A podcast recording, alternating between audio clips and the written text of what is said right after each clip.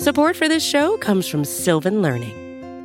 When children love learning, they can tackle any challenge life throws at them. Sylvan's Insight Assessment can help you determine if your child is ready for what's ahead. It can also identify gaps in learning and point out areas that could be of concern for your child so they can tackle what's to come.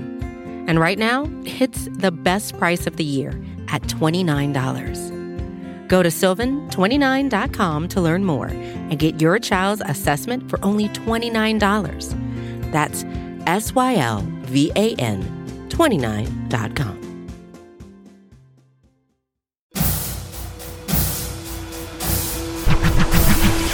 Hello, and welcome to your Victory Monday edition of the Arrowhead Drive.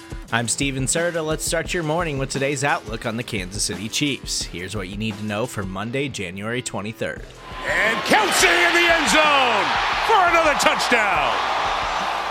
The Kansas City Chiefs, with the 27 20 win over the Jacksonville Jaguars, are set to host the AFC Championship game at Arrowhead Stadium for the fifth consecutive time. Saturday's win was one of the guttiest performances you'll ever see from a football team.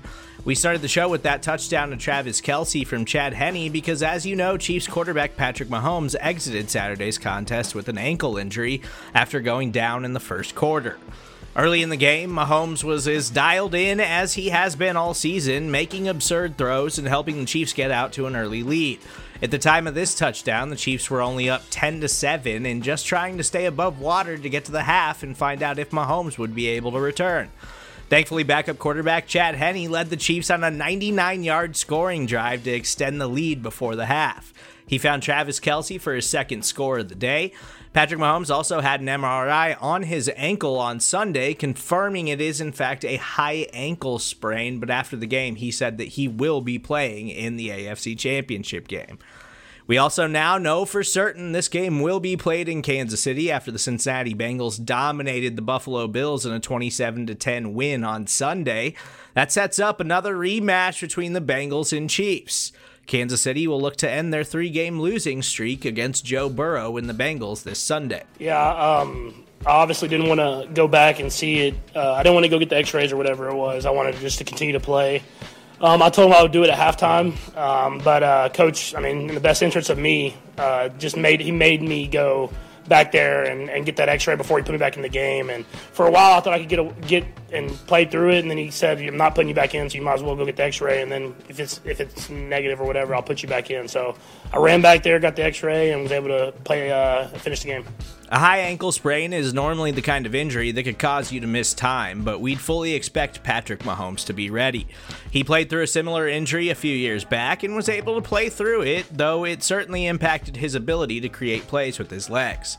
There doesn't seem to be any doubt that he'll be available this week, and it will be on the Chiefs' offensive line to step up the way they did in the second half of Saturday's game after Patrick Mahomes returned.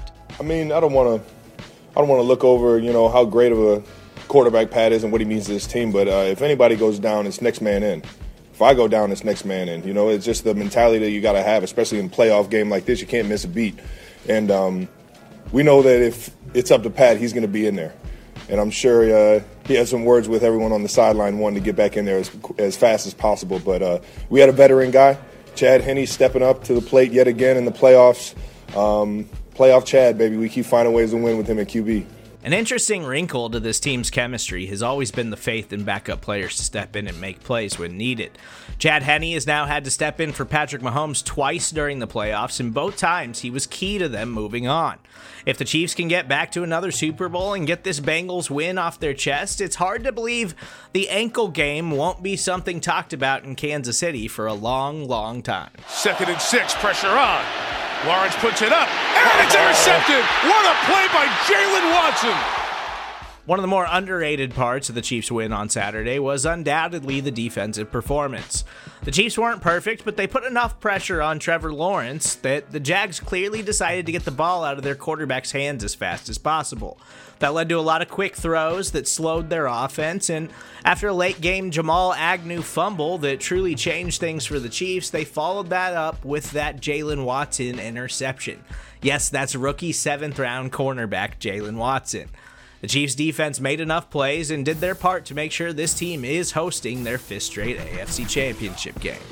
That's the Arrowhead Drive for Victory Monday, January 22nd. If you've enjoyed the Arrowhead Drive, please subscribe to the entire Arrowhead Pride podcast network.